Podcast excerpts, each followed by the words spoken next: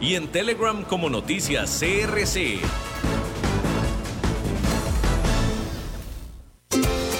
Este programa es presentado por Bodegas y Viñedos La Iride, porque siempre tendremos con quién celebrar.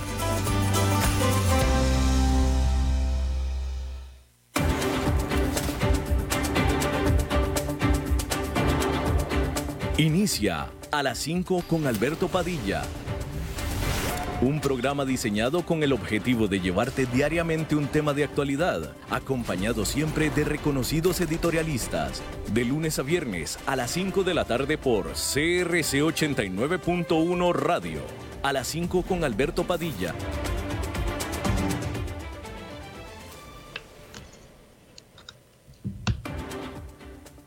Hola, ¿qué tal? Saludos. Bienvenidos a esta emisión de A las 5 con su servidor Alberto Padilla. Muchísimas gracias por estar con nosotros. Gracias a los que nos escuchan, pues en todas las plataformas. Primero que nada, reiterar y aclarar que antes que cualquier cosa, este es un programa de radio que después, este es un programa de radio, originalmente de radio, que después se puede escuchar en otras diferentes plataformas disponibles, como es, por ejemplo, Facebook o podcast. De tal manera que muchísimas gracias a ustedes que nos escuchan a través de la 89.1 frecuencia modulada de Costa Rica, en vivo en este momento a las 5 de la tarde o en la repetición de las 10 de la noche. Y hago esta particularidad porque pues resulta que estamos de plácemes, y por cierto que los felicito a ustedes, radioescuchas, porque también son parte de esto, porque este día hoy es el Día Internacional de la Radio, decretado por las Naciones Unidas desde hace tiempo, y es el Día Internacional de la Radio. Así es que todos los que estamos involucrados con la radio, pues estamos de fiesta, y por supuesto que parte fundamental de la radio, pues son ustedes, los radioescuchas, porque pues si ustedes no existieran, no existiría absolutamente nada más. Así es que bueno, más al rato vamos a estar hablando de este asunto. Y bueno, pues por supuesto que siga el saludo para los que nos escuchan por Facebook y los que nos escuchan también por podcasts. Vamos a pasar rápidamente a la información. Quiero nada más presentar al que está tratando de controlar a los incontrolables, el señor David Guerrero, y aquí la que manda es Lisbeth Ule.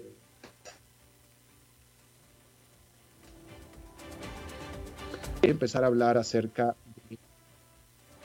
del coronavirus, a dar un reporte de lo que está pasando con el coronavirus. Déjeme, aquí voy a estar distrayéndome un poquito porque estoy tratando de echar a andar aquí la electrónica. La radio funciona muy bien, la computadora no tanto.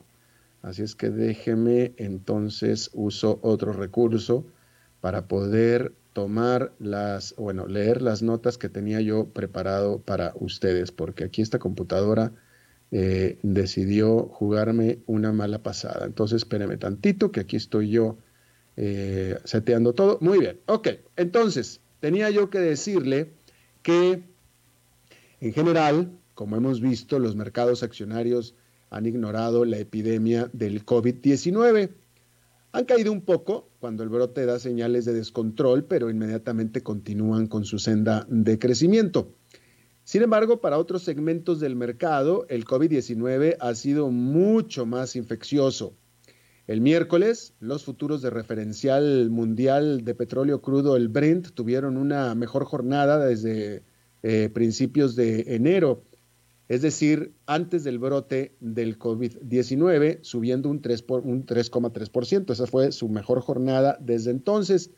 Pero para el jueves ya habían vuelto a caer luego que la Agencia Internacional de Energía dijera que la demanda global trimestral caerá por primera vez en 10 años, haciendo aumentar, por supuesto, los temores generales que ya de por sí existían sobre el mercado petrolero.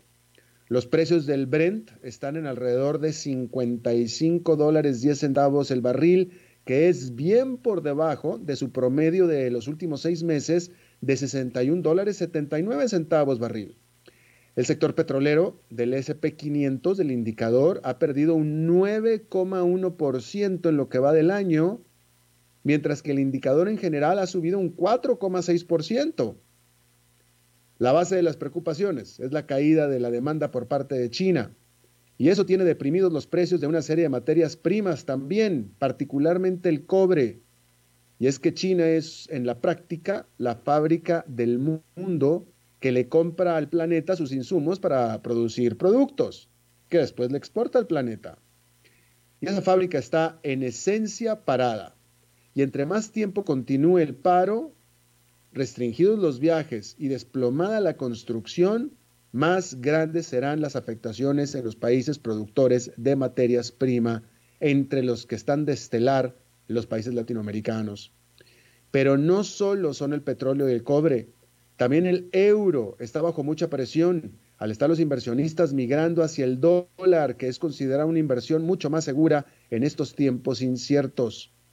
El euro tocó su nivel más bajo frente al dólar desde mayo del 2017, al aumentar los temores sobre la resistencia de la economía de la eurozona, particularmente la de la economía más grande de la eurozona, que es Alemania.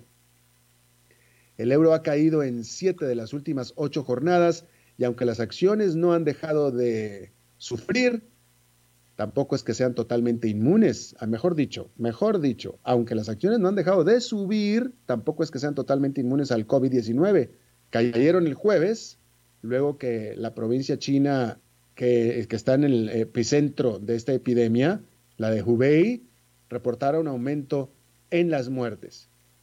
Sin embargo, el hecho es que el grueso del S&P 500, de este indicador bursátil referencial, está más arriba hoy que cuando comenzó el escándalo por el virus a mediados de enero. Al respecto, hay que decir que este jueves se cumplieron 2 semanas desde que terminó el feriado del Año Nuevo Chino.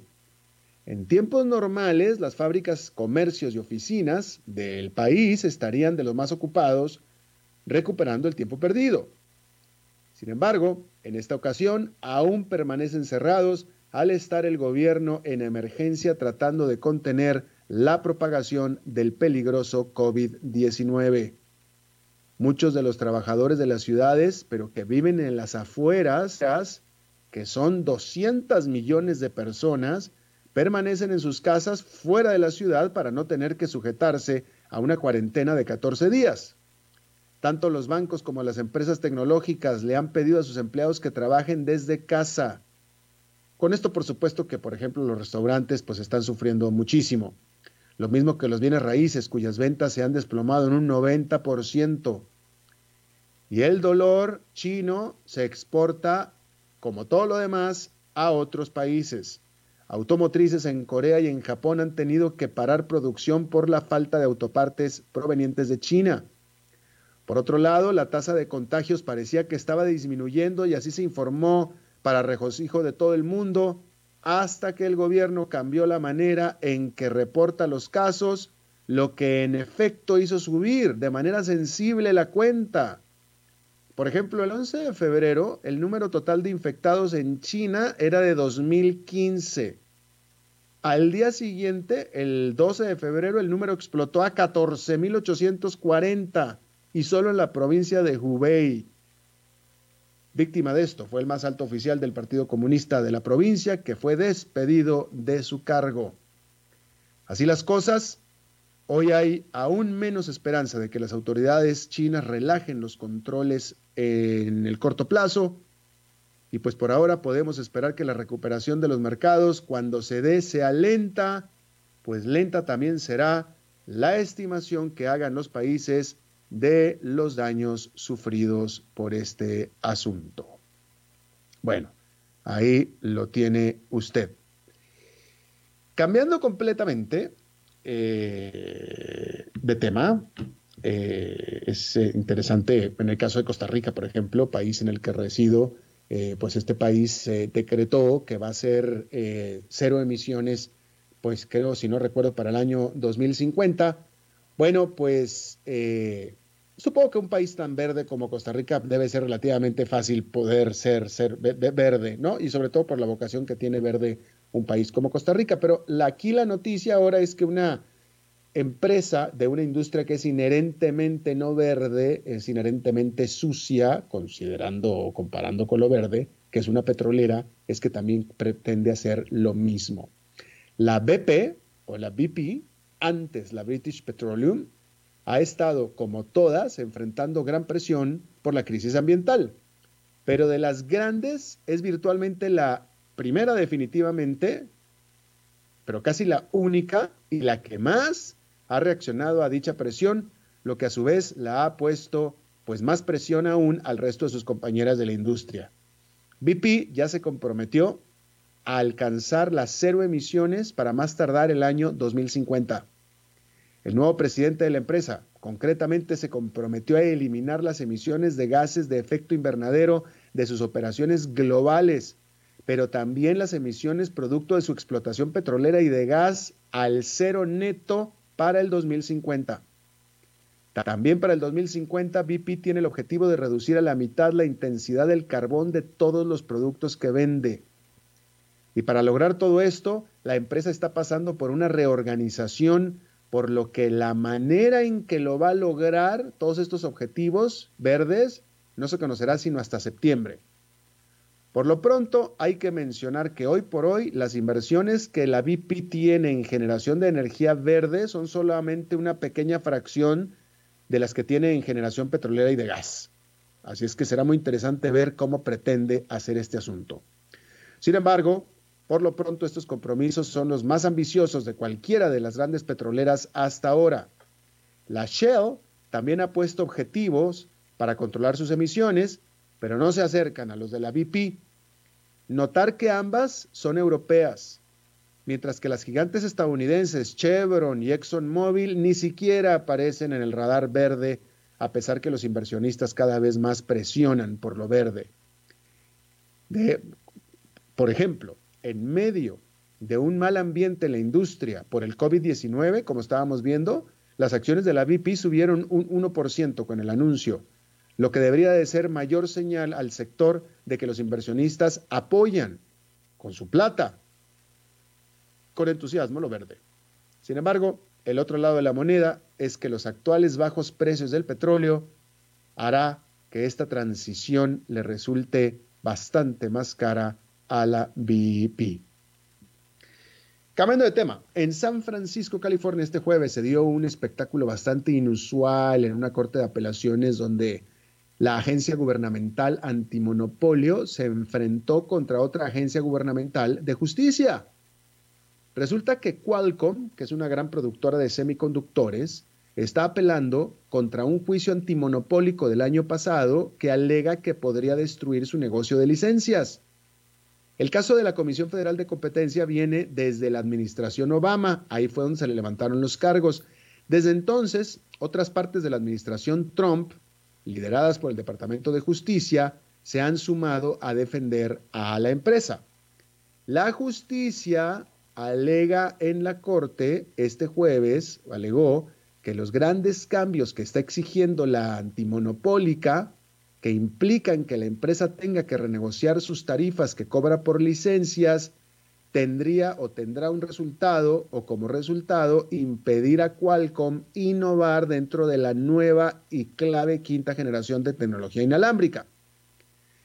¿Y cuál es el problema con eso? Dice el Departamento de Justicia. Bueno, que es el gobierno de Estados Unidos. El Departamento de Justicia trabaja para el presidente de Estados Unidos. Bueno, trabaja para el gobierno de Estados Unidos, el cual trabaja para el presidente. La Comisión Federal de Competencia, en teoría, es un órgano independiente. Esa es un poquito ahí la diferencia, ¿no? Bueno, entonces, el alegato del gobierno de Estados Unidos, es decir, del Departamento de Justicia, es que el afectar a Qualcomm de esta manera, pues afecta la seguridad de toda la nación de Estados Unidos en esta época de competencia tan encarnizada con China por la 5G. El apoyo del Departamento de Justicia puede, de hecho, favorecer las posibilidades de Qualcomm, no queda la menor duda, quien ya de hecho ha logrado postergar la imposición de los cambios que se le exigen. Sin embargo, cualquiera que sea el veredicto final, la noción de proteger a los grandes de la 5G de Estados Unidos a cualquier costo se antoja exagerada. Y en este caso, la verdad es que más bien pareciera una carta blanca para quedar libre e impune. Esa es cuando menos la apreciación. Bien, en otras noticias, déjeme informarle, Déjeme, estoy aquí escogiendo qué le voy a informar. Bueno, déjeme informarle primeramente que la Nissan la trae, bueno, déjeme leer la noticia. La Nissan, la productora de automóviles japonesa, metió una demanda civil en contra de su expresidente Carlos Ghosn en Japón, reclamando daños por $90 millones. Está una de las líderes japonesas de armadora de automóviles, dijo que pretende recuperar al menos una gran parte de estos $90 millones, al menos de estos daños monetarios que causó a la empresa su expresidente. Por supuesto que Carlos Ghosn niega todos estos cargos y hay que recordar que él se escapó del arresto domiciliario que tenía en Tokio para irse a su tierra del Líbano. Esto fue en diciembre. De nuevo, hay que recordar que Carlos Ghosn rescató a Nissan de la quiebra hace 20 años. En Italia, el Senado votó para quitarle la inmunidad parlamentaria a Matteo Salvini. Matteo Salvini fue viceministro del país y también fue ministro del Interior, y él es el líder de la Liga Ultraderechista, la Liga del Norte, y le quitaron la inmunidad acusándolo de que de manera ilegal mantuvo en alta mar a más de 100 migrantes que pretendían llegar a las costas italianas. Hay que recordar que efectivamente, o sea, esto no lo niega el señor Salvini porque no lo puede negar, es un ultraderechista, y en una medida es un ultraderechista y por tanto nacionalista, y en una medida nacionalista y populista detuvo a estos migrantes para meter presión a otros estados o a otros países de la Unión Europea para que los aceptaran a estos migrantes. Y bueno, pues será muy nacionalista el asunto, ¿no? Pero claramente, pues ahí mínimo se violó algún derecho humano por ahí, ¿no? Y bueno, pues ahora, con esa medida que tomó él, podría estar enfrentando 15 años de prisión. Vamos a hacer nuestra primera pausa y regresamos con nuestra entrevista de hoy.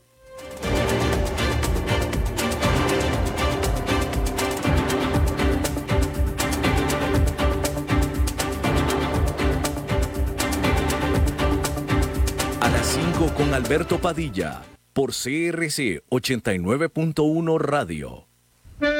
Tinto, blanco, rosado, espumante, seco, dulce. El vino es como los amigos. Proviene de diferentes cepas y familias convertidas en bodegas de tradición. La Iride, una bodega personal establecida en Mendoza, Argentina, produce vino de exportación con la calidad de Mendoza, expresada en taninos frescos, frutales, remembranzas de tabaco y chocolate. Una fiesta al paladar. La Iride, vinos argentinos de tradición. Agua es vida, salud y bienestar. Por eso, vos y los tuyos necesitan agua purificada, ozonizada y embotellada San Ángel. Hace que tu vida sea más larga y saludable con Agua San Ángel. Disfrútala naturalmente y viví una experiencia con agua purificada San Ángel. Pureza que se siente. Búscanos en Facebook como Agua San Ángel. CRC 89.1 Radio. Oyentes informados.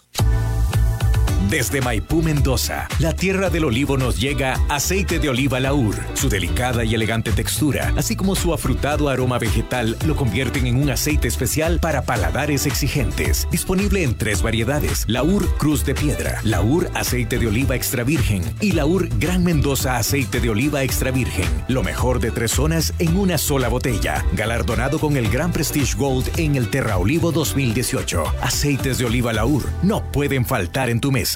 De venta en todas las tiendas Don Fernando. Totalmente Deporte Radio. Acompáñame y entérate de toda la información deportiva de Costa Rica y el mundo. Totalmente Deporte Radio, de lunes a viernes, de 12 mediodía a 1 de la tarde, por CRC 89.1 Radio. Clasificados 891 es el programa donde encontrar las recomendaciones especiales sobre los productos que no te pueden faltar a vos y a tu familia, todo de una manera muy amena y siguiendo nuestro objetivo de ser tu guía de negocios inteligentes. Los sábados de 7:30 a 8:30 de la mañana, aquí en CRC 89.1 Radio.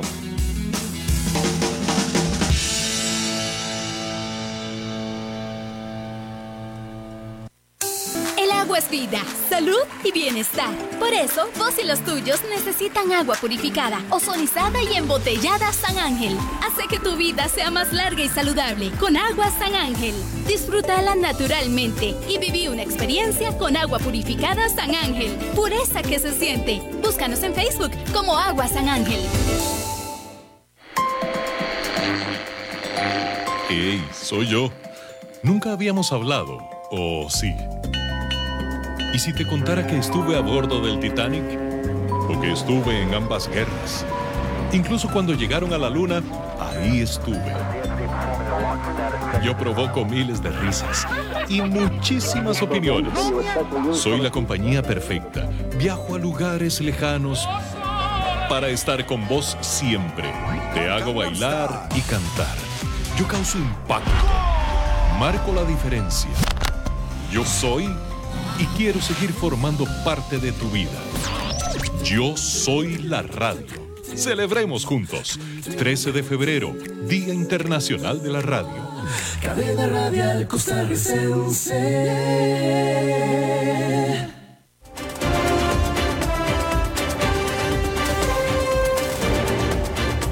Seguimos escuchando a las 5 con Alberto Padilla. Muchísimas gracias por continuar con nosotros. Bueno, si usted escuchó el último anuncio y bueno, si nos está escuchando desde el principio del programa y como seguramente se ha estado informando a lo largo de toda la industria durante este día, pues este 13 de febrero, es decir, este día es el Día Internacional de la Radio, decretado por las Naciones Unidas. Realmente es el Día Internacional de la Radio. Fíjese, históricamente, o sea, es decir, durante desde que se inventó la radio, había venido siendo en el mundo el medio de comunicación más consumido, más escuchado por los consumidores, ¿no? ¿Cuál cree que es hoy en día, en pleno siglo XXI, cuál cree usted que es el medio de comunicación al que más consumidores llega en el planeta? ¿Cuál cree usted que es en pleno siglo XXI? Pues sigue siendo la radio. La radio sigue siendo el medio de comunicación más consumido todavía en el mundo. Otra cosa que, bueno, ya es una cosa un poquito más personal, ¿no? Esto poca gente lo sabe, pero mi primer trabajo que tuve en medios de comunicación fue en radio. El resto de mi carrera se enfocó más hacia la televisión después, pero mi primer trabajo fue en radio y ya después de radio salté a televisión. De tal manera que desde la radio siempre ha significado muchísimo para mí, siempre le he tenido un cariño muy especial y bueno, en este momento estoy en radio y no en televisión y estoy muy feliz con esa propuesta y con ese estado de las cosas, ¿no? Quiero presentar a alguien que no había entrevistado de manera formal en micrófonos antes, pero que me da muchísimo, muchísimo gusto tenerlo en esta ocasión, en este formato. Andrés Quintana, él tiene muchas credenciales, sobre todo para mí. Andrés Quintana, primero que nada, es el presidente de la Cámara Costarricense de la Radio, de la Canara. Después es el presidente de Cadena Radial Costarricense, es decir, es el presidente de esta emisora de 89.1, lo que lo hace mi jefecito lindo. Pero más importante de eso para mí es que es más que un amigo, es un verdadero hermano, y lo digo en serio. Y pues así es que ya de una vez le adelanto que esta entrevista pues va a ser una entrevista pura positiva y pura porque es entre amigos, así es que Andrés, primero que nada, muchísimas gracias por aceptar la entrevista porque yo sé que no eres alguien que te gusta hacer mucho de público. Sí. Si está Andrés, a ver, Andrés, ¿ahí estás? Ahí estoy, aquí estoy. Ahora sí, ahora ya sí. Te escuché. Hola Alberto, definitivamente emocionan tus palabras, esa presentación la recibo con el afecto que sé que viene. Sí, aquí estamos, no soy mucho de agarrar en estos tiempos el micrófono, hace muchos años, pues sí, con eso comencé a ganarme la vida, pero bueno, aquí a tu disposición. Muchísimas gracias. Bueno, primero que nada decir que yo no sé cómo le hace Andrés, porque Andrés tiene 55 años de edad, pero sin embargo lleva 60 años de experiencia en la radio. Yo no sé cómo lo logra, pero en fin. Oye, Andrés, ¿cómo? Yo creo y afirmo, y no sé si tú estás de acuerdo conmigo, pero lo acabo de ver, lo acabo de decir en este momento, sí, o sea, la internet vino a trastocar absolutamente todos los medios de comunicación, todos. Los periódicos, justamente en Estados Unidos estaba leyendo que una de las grandes empresas, es más, para acabar pronto, la dueña del Miami Herald se declaró en bancarrota, que no nada más es la dueña del Miami Herald, sino que es dueña de muchísimos periódicos más, se declaró en bancarrota porque los periódicos es tan solo una de las principales víctimas de la internet, pero también lo mismo la televisión y los medios tradicionales en general han caído víctimas de pues la nueva ola que es la internet. El radio no. ¿Por qué? Claro, vos sabés que más bien las redes sociales y las plataformas digitales han venido a hacer todavía más cercana la radio a la gente, que esa es la gran virtud que ha tenido la radio todo el tiempo, la cercanía con la gente. Cuando yo empecé a trabajar en esto, yo era muy niño, por eso es que decís que tengo 60 años de experiencia. Yo comencé, el gusanito de la radio me picó a los 9 años. Mi hermano mayor, en paz descanse, trabajaba en una emisora de radio y yo me iba con él los sábados a atender el teléfono porque él hacía el hit parade y bueno, en aquellos tiempos habían pocos recursos como para tener recepcionistas los días sábados y tal. Entonces yo me iba a ayudarle. Y estoy hablándote de los años 70, donde en la cabina de la radio habían dos números telefónicos para recibir llamadas, con teléfonos separados porque las centrales telefónicas tampoco eran muy abundantes. Uh-huh. Entonces a la gente le costaba, a veces tenían que estar marcando el número de la radio 5 o 10 minutos para poder accesar a pedir una canción, a pedir que mandaran un saludo, inclusive a preguntar cómo se llamaba una canción. Y lo que ha pasado con las redes sociales es que ese letarguito que había ahí ya no existe. Ahora es inmediato en el momento en que vos oís algo o querés decirle algo a la gente de la radio, tenés la información ahí puesta en la cabina. Esa, digamos que creo que es la mayor virtud de la radio. Entonces, más bien, las tecnologías lo que han hecho es que la gente se apodere más de la radio. Y eso es lo que yo siempre he dicho. La radio, la función que tiene que hacer un buen radiodifusor es lograr que la gente sienta que la radio es suya. Claro. Y aparte me pareciera a mí, no sé si tú estás de acuerdo, que la internet ha complementado a la radio, porque, por ejemplo, este programa, y bueno, muchos programas más, ¿no? Pero este programa es originalmente un programa de radio, pero de la mano de lo digital, que es Facebook y podcast, pues lo único que hacemos es que podemos llegar a mucho más gente de la manera más flexible e incluso ya al resto del mundo, cosa que antes, digamos que ahora la radio y este programa con la radio, se hace mundial cuando antes pues era un asunto nada más regional. Entonces me parece a mí que incluso la internet ha venido a potenciar a la radio. Sí, claro, definitivamente. Bueno, vos sabés que en mi caso tengo todo un tema con la vaina del Facebook Live, porque sigo creyendo que la otra gran virtud de la radio es la magia de la imaginación. Pero efectivamente, además, no solo eso, a nivel de internet también se han multiplicado las posibilidades de escuchar las programaciones de radio. En eso tenés toda la razón y estoy totalmente de acuerdo. Sí. De hecho, yo en casa, por ejemplo, cuando yo tengo Apple TV, ¿no? Y cuando quiero poner música, el Apple TV me ofrece de manera gratuita, y estoy hablando por internet, obviamente es por internet, lo que me ofrece es todo una dial una selección grandísima, grandísima, de todo tipo de géneros, de música y de bla, bla, bla, pero todas son estaciones de radio FM internacionales que originalmente salen por antena. Correcto, correcto. Y bueno, ese es el caso. La otra gran virtud de la radio, que es cuando sale por antena, es la gratuidad. Es un medio de comunicación por el cual no tenés que pagar un centavo, únicamente las baterías del receptor o la corriente eléctrica que tengas cuando lo conectas al sistema eléctrico de tu casa, pues.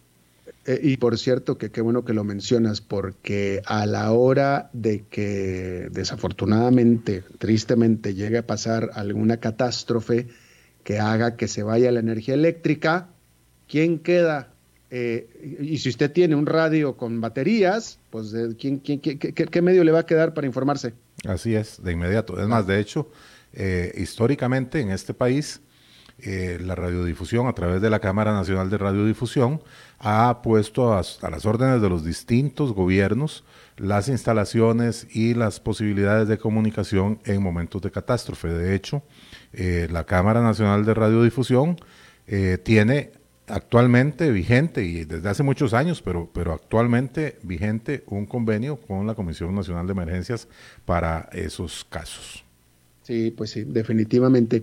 Bueno, ahora la CANARA, la Cámara Nacional de Radiodifusión de Costa Rica, que tú representas, Andrés, ha estado lanzando una serie de mensajes de, pues vaya, yo los definiría de queja, definitivamente se están quejando, no sé si incluso pudiera decirse que de denuncia, pero sí de queja, que sobre la situación, sobre el estado de las cosas con la radio y los reguladores en Costa Rica. ¿Nos puedes tú explicarme? Pues sobre todo, esta es una pregunta genuina que te hago yo porque yo no alcanzo a entender. ¿Qué está pasando? ¿Qué está pasando ahora que no pasaba antes? Bueno, vamos a ver, te aclaro, en realidad con los reguladores que tenemos no hay ninguna diferencia, de hecho lo he dicho, teníamos muchos años de no tener gente tan seria, gente tan profesional, gente tan conocedora de la realidad, de la importancia de lo que son los medios de comunicación libres e independientes. Más bien aprovecho para hacer un reconocimiento a los señores ministro y viceministro del MICIT, don Luis Adrián Salazar y don Edwin. Ellos más bien nos apoyan y han logrado que se resuelvan situaciones que venían enconadas de hace muchos años para poder profesionalizar aún más la radiodifusión costarricense, que es ya por muchos años plural y libre e independiente, asegurando y cuidando la democracia, la institucionalidad y la libertad de expresión, además cultivando los más altos valores. Esos son los reguladores. Esos son los reguladores que son el MICIT. Okay. Aquí el tema que tenemos es un tema de defensa de la gratuidad para los oyentes, de asegurar que los oyentes puedan tener siempre contenidos de la mejor calidad, de la mayor veracidad, libre y gratuitamente en sus receptores. Es un tema que a través del Tratado de Libre Comercio con Estados Unidos se habían dado algunas garantías, o sea, se habían mantenido algunas garantías que venían a través del tiempo, y tanto el gobierno de don Abel como el de don Oscar Arias y el de doña Laura Chinchilla mantuvieron, y en un momento determinado el gobierno de Luis Guillermo Solís y actualmente de Carlos Alvarado no han querido reinstalar, porque en el gobierno de Luis Guillermo fueron levantadas esas garantías, así que el tema es una cosa política del Estado, no es de los rectores. Ok, es el Estado, es el gobierno. ¿Y cuál es qué es lo que está pasando? ¿Cómo se manifiesta esto? ¿Qué que están proponiendo, pretendiendo o implementando? Bueno, no, ese es el problema, que las conversaciones pues no continuaron en el sentido que habían originado, en las que habíamos comenzado. Pero bueno, estamos esperando, también aún se han dado acontecimientos en estos días que como ciudadanos responsables tenemos que darle espacio a las autoridades para que puedan tratar otros temas que también son de mucho interés y no podemos pues entorpecer mucho también el cotidiano del gobierno. Ajá, pero cuando dices tú que está amenazándose la gratuidad de la radio para los consumidores que toda la vida lo han conocido como gratis, un producto gratis, que fue lo primero que mencionaste, que es cierto, de la radio, ¿cuál es por qué está amenazada la gratuidad de la radio para el consumidor? Bueno, vamos a ver, el tema es un tema de contenidos, que hay varias formas de que los medios no puedan seguir adelante.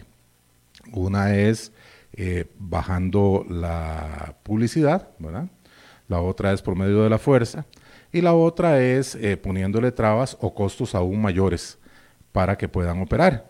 En este caso estamos hablando de un posible aumento en costos y lo que llevaría a la imposibilidad de seguir trabajando. Lo que quiere decir que tenemos una seria amenaza para la subsistencia de la radiodifusión costarricense como la conocemos, ¿verdad? Ajá, ¿y nos puedes decir de qué manera es que se están pretendiendo subir los costos o cómo se podrían subir los costos? ¿Es algo que puedes hablar? Sí, definitivamente, bueno, ahorita es una cosa muy puntual, pero aquí el tema es de los grandes capitales multinacionales que pretenden que haya un cobro 360 por información, entretenimiento, noticias, ¿verdad? Vos sabés que el mundo va, en muchos lugares ya están, ya no pudiendo soportar las cargas los ciudadanos al tener que pagar por todos los servicios, ya prácticamente en lo que es televisión, entretenimiento, tienen que pagar 4, 5, 6, 8 servicios distintos para poder estar al día con lo que es el entretenimiento y la información. Bueno, eso podría llevarnos a nosotros. El tema es el cobro por contenidos que quieren hacer las multinacionales. Uh-huh. Uh-huh. Pero por lo que mencionaste pareciera que el gobierno está, cuando menos por lo pronto, abierto a hablar del asunto. Bueno, más o menos, ese es el tema, por eso es que estamos queriendo que retomen esa senda con la que habíamos hablado originalmente. Y esa circunstancia que estamos hablando, que se está dando en Costa Rica en lo particular, ¿es alguna tendencia mundial? ¿Se está repitiendo en otros países ¿O es un asunto único de Costa Rica? No, está en otros países, claro. Más bien Costa Rica era una excepción en América Latina, como excepción. Pero en los países más desarrollados, Japón, Corea, el Reino Unido, Islandia, Suecia, bueno, muchos más, sí tienen la protección que se nos levantó. Entendido. Andrés, con toda esta experiencia y todas estas décadas que llevas tú en la industria de la radio, y que por cierto que tú perteneces a esta generación igual que yo, que hemos conocido, o sea que empezamos nuestra vida adulta sin internet y después ya la mayoría de la parte adulta de nuestra vida ha sido con internet, por lo tanto hemos conocido los dos mundos y tenemos ese privilegio de poder conocer los dos mundos, el predigital y el postdigital. ¿Cómo te imaginas tú que será la radio en la que van a vivir nuestros hijos cuando ya sean mayores? ¿Cómo ves tú la radio en el futuro, en los próximos 25, 30, 40 años? Qué linda pregunta. Vos sabés que yo creo... estoy seguro que va a ser mucho más dinámica, va a pasar lo mismo, las nuevas invenciones probablemente ya están dándose pruebas donde en el display de los radios saldrá, no sé, un holograma del locutor o un... No, o sea, me parece que va a ser una cosa espectacular, pero la radio siempre aérea y libre y gratuita va a estar ahí. Eso, de eso sí no tengo la menor duda. Sí creo que va a ser mucho más dinámica. Pues sí, no, yo no dudo que también vaya a estar ahí. Digo, yo tampoco creo que vaya a desaparecer los periódicos o la televisión abierta como la conocemos. Simplemente me parece a mí que va a ser una cosa de nicho, ¿no? Pero a ver, déjame te pregunto algo. Los chicos, una cosa que no somos nosotros, no somos chicos, ¿no? Pero tenemos chicos. ¿Qué tanto, hasta qué punto los chicos latinoamericanos se van más hacia plataformas digitales para escuchar música, como por ejemplo Pandora, o para escuchar contenido que no sea música, como por ejemplo podcast, etcétera? ¿Qué tanto estas plataformas en los chicos, que los cuales después van a ser ya grandes, ¿no?, van a quitarle los oídos a la radio? Bueno, ahí hay todo un tema. Yo creo que la espontaneidad que tiene la radio, el que te proponga cosas nuevas, eso la hace siempre distinta y la hace atractiva. Ahora comentaba, sabes que tengo mi hija mayor vive en Barcelona, el esposo es profesor de una escuela, y ayer casualmente me hizo mucha gracia porque me envió una foto de un documento, un papel escrito a mano, y me dice que es la clase de ayer habló de la radio. Son niños de 12 años, aquí sus ideas. Voy a pedir que me disculpen, no es que no sepa leer, es que el documento es un poco borroso, porque es escrito a mano y pareciera con lápiz, uh-huh, y con los anteojos ya me los quité. Dice... ventajas de la radio: entretenimiento en el coche, te informa, poder escoger la información que quieres escuchar, la radio te transporta a otros momentos, buenos o malos, te distrae, nunca se acaba, no necesita internet, hay mucha variedad, menos fake news, entre paréntesis, noticias falsas, perdón. Puedes hacer más de una actividad al mismo tiempo sin mirarla. Te da compañía, entre paréntesis, te apoya. Es barata y con garantía. Me imagino que ahí se refieren a los aparatos receptores. Se transporta fácilmente.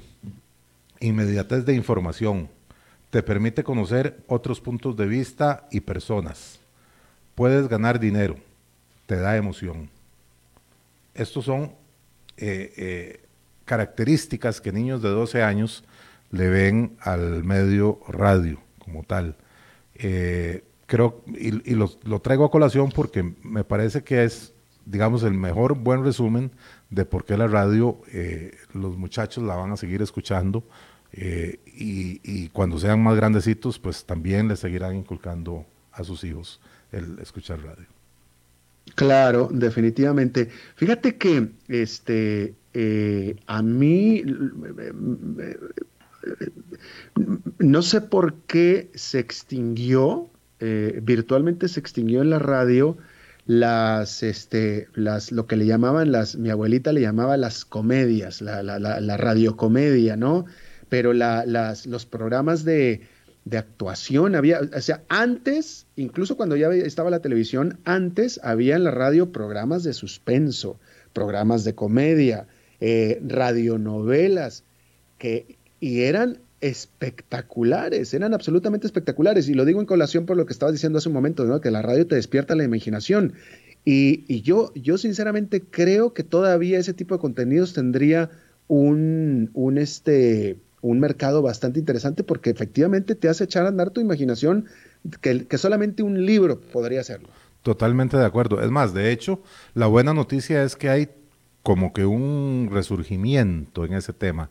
De hecho, ya hay mucha gente con la inquietud de volver a hacer radioteatros, radiocomedia. Bueno, hay muchos programas ya que son, pues, que tienen sus personajes, tienen sus actuaciones, ¿verdad? Sus no imitaciones, porque eso es otra cosa, sino que ya hay programas basados en un personaje ficticio creado para hacer el programa. Acá en la empresa tenemos varias opciones, de hecho, que van encaminándose a en ese sentido. Y creo que vienen prontamente en tandas, probablemente no tanto como en aquellos años, que era pues más fácil financiar ese tipo de producciones, porque era donde la gente se podía congregar para pasar el rato y divertirse y entretenerse. Ahora hay muchísimas más opciones, ¿verdad? Sí veo un renacer de este tipo de proyectos. Probablemente va a ser temporadas de 6 semanas, de 8 semanas, pero ya lo veo a la vuelta de la esquina. Mira, qué interesante. Última pregunta, Andrés. ¿El futuro de la radio será la música o será contenido, será noticias? Qué buen punto, Alberto. Vamos a ver, el futuro de la radio y el presente de la radio y el pasado de la radio siempre ha sido una conjugación de cosas. Es una receta, son recetas. Vos podés poner una emisora a que suene solo música y puede ser la mejor música del mundo, pero si no tiene vida, no pasa nada. Podés poner a los mejores locutores y si no tienen buena música, probablemente tampoco pase mucho. Hay una simbiosis, hay una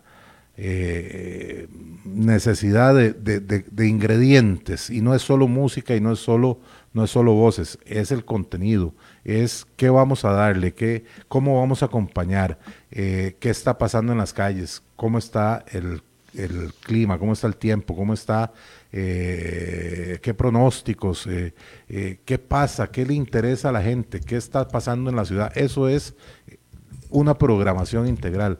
No es que dependas de la mejor voz o la mejor canción o el mejor sol, no. Es un cúmulo de cosas.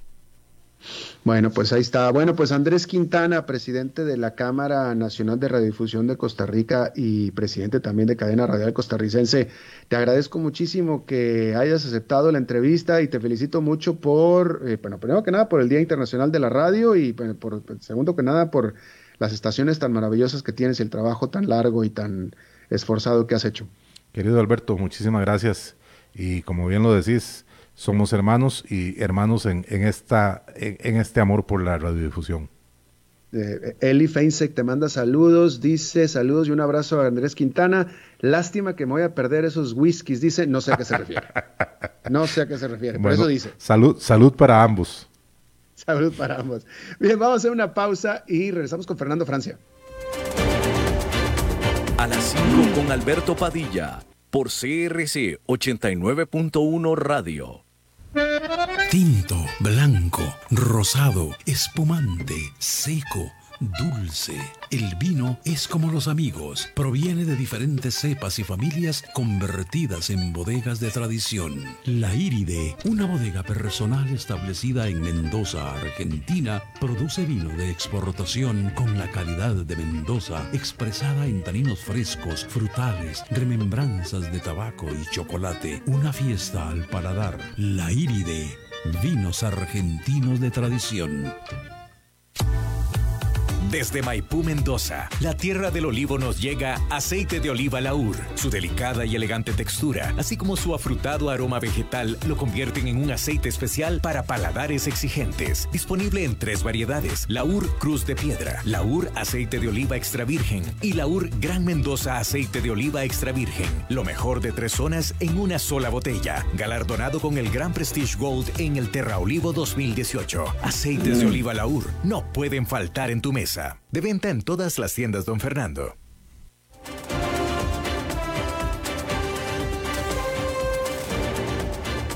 Seguimos escuchando a las 5 con Alberto Padilla.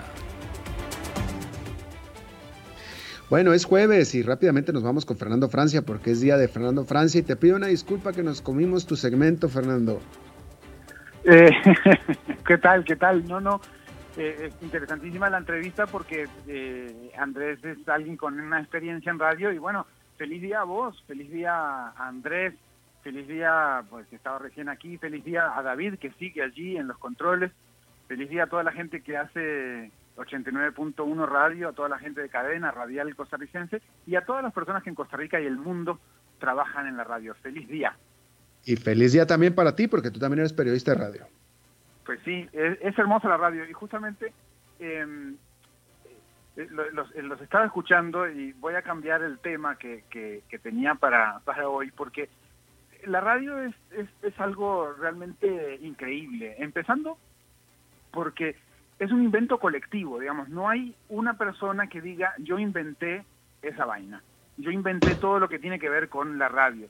Porque la radio se necesitó primero del descubrimiento de la electricidad, obviamente, pero de las ondas electromagnéticas también, la invención del telégrafo y luego el telégrafo inalámbrico. Y a partir de todos estos elementos, algunas personas comienzan, al inicio del siglo pasado, a hacer las primeras transmisiones experimentales con radio de un aparato hacia otro. Fue un momento en donde todavía pues nadie tenía, no se comercializaban los aparatos, las terminales para escuchar la radio, porque pues todavía eso no se había popularizado en 1906, 1910, entre esas épocas. Pero se utilizaba muchísimo el telégrafo inalámbrico y de hecho, cuando se hundió el Titanic en 1912, el telégrafo tuvo gran participación, porque no hundiendo el Titanic, obviamente, pero sí rescatando a las personas que quedaban ahí a la deriva, porque con las señales inalámbricas del telégrafo se pudo emitir y varios barcos que estaban pues en las cercanías pudieron llegar a salvar a algunas personas. Pero además, ya entrando en la década del 20, empiezan a aparecer algunas estaciones radiales a hacer transmisiones y por lo tanto empieza a popularizarse ya todo lo que tiene que ver con con el entretenimiento, ¿no? Con este largo reinado como medio de comunicación, como bien vos decías, Alberto, reinado, ahora quizás podamos decir reinado de mérito, pero que se mantiene hasta hoy, ¿verdad? Porque, como decías, es el medio que más se escucha, que más participa en el mundo. Ahora, de hecho, cuando se instalaba ya como medio masivo, en 1938, un joven Orson Welles, que luego sería director de cine y, bueno, un gran talento, hizo un radioteatro con la novela La Guerra de los Mundos y la estrenaba, ¿no?, en radio, un domingo 30 de octubre de 1938, y resulta que miles de personas creyeron que lo que allí se contaba era real, una invasión extraterrestre, y hubo estampidas, gente que con la confianza que le tenía a la radio, porque ya había demostrado como cobertura de noticias y como elemento comunicativo cercano, como decía Andrés, a la gente, pues esa credibilidad. Y el teleteatro, como no existía como género, empezó la gente a creer que era una transmisión de una noticia real. Y bueno, se generó toda una gran situación en 1938. Pero ya en la década de los 40, por ejemplo, durante la Segunda Guerra Mundial, fue seguido minuto a minuto todo el evento que sucedía en Europa por básicamente todo el mundo. De hecho, en Costa Rica, por ejemplo, se recuerda que mucha gente se congregaba en la esquina de Monumental, la ahora llamada antigua esquina de Monumental, en San José Centro, para enterarse de novedades o para celebrar incluso triunfos electorales y, por supuesto, triunfos deportivos. En aquellos momentos era otra Radio Monumental y eso pues es toda una gran polémica, pero la radio revolucionó la comunicación. Y suena raro quizás decirlo hoy porque otros medios revolucionan la forma en que nos comunicamos todos los días, pero la radio, esa comunicación por las ondas electromagnéticas, hizo al mundo más pequeño, sin duda. Fue la dueña de todo el siglo XX y sigue reinando en el siglo XXI y está al alcance del oído de la gente. Pero luego apareció la televisión, luego el internet, y pese a ello, bien como lo relataban vos y Andrés, Y vaya, que lo digamos nosotros, la radio sigue teniendo un lugar en la vida de las personas, ¿no? De hecho, es el medio más utilizado en el mundo. Y además, la radio se transforma y ahora las escuchamos por internet, la vemos por Facebook, o la escuchamos a la hora que quiera, en donde quiera, de la manera que quiera, como decís vos siempre, Alberto. Sí, ¿no? Y bueno, la radio... en Costa Rica, pues ya los ticos ya conocen y ya saben lo que es la radio, pero sí es en muchos países de América Latina, empecemos por América Latina, incluso en Estados Unidos. En Estados Unidos, grandes periodistas son de radio. Se me ocurre, por ejemplo, Rush Limbaugh, que es una voz del conservadurismo, es uno de los grandes voces y una de las grandes opiniones nacionales de Estados Unidos, y él es un programa de radio, él es radio, ¿no? En Argentina, de los principales periodistas nacionales de Argentina son de radio, en Colombia también, Sánchez Cristo, en México, ni se diga, de los principales periodistas son periodistas de radio todavía, y eso me da mucho gusto. Acá quizás la radio no tiene ese protagonismo, pero por ejemplo Uruguay, Argentina, el Cono Sur, sí. Muchos de los principales periodistas, como decís, formadores de opinión también, están en la radio. Y luego el eco viene en los otros medios, ¿verdad? O sea, hay y acá también sucede muchísimo que hay primicias en las distintas noticieros de las distintas radios que hacen mucho y muy buen trabajo también. Efectivamente. Bueno, pues Fernando Francia, te agradezco muchísimo y como todo jueves, y bueno, aprovecho para reiterar que Fernando Francia me va a hacer el gran favor personal a mí de hacer el programa durante toda la próxima semana, que yo no voy a poder hacerlo, y Fernando me ha hecho el gran favor de entretenerlos a ustedes, así es que te agradezco mucho, Fernando, y les agradezco a ustedes que apoyen mucho a Fernando durante toda la próxima semana. La suplencia, como siempre me presento en esos momentos, con muchísimo gusto. Gracias, mi querido Fernando, hasta luego. Un abrazo.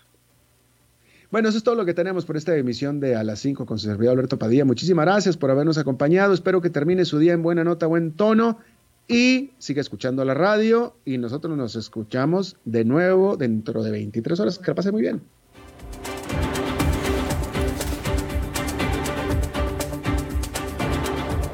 Concluye A las 5 con Alberto Padilla. Un programa diseñado con el objetivo de llevarte diariamente un tema de actualidad, acompañado siempre de reconocidos editorialistas. De lunes a viernes a las 5 de la tarde por CRC 89.1 Radio. A las 5 con Alberto Padilla.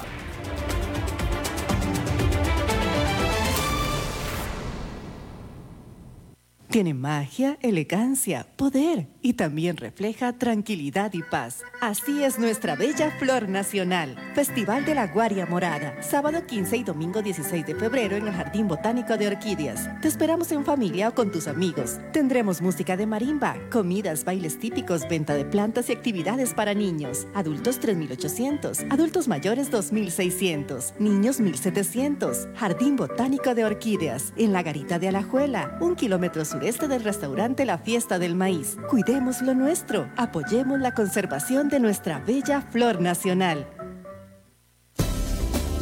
Somos UTN, programa radiofónico oficial de la Universidad Técnica Nacional. El programa tiene varias secciones donde se da a conocer a la comunidad universitaria y nacional los principales acontecimientos, logros y proyectos de todas las sedes universitarias en el país. Y recuerden que juntos somos UTN. Los sábados de 1 a 2 de la tarde, aquí en CRC 89.1 Radio. Somos UTN.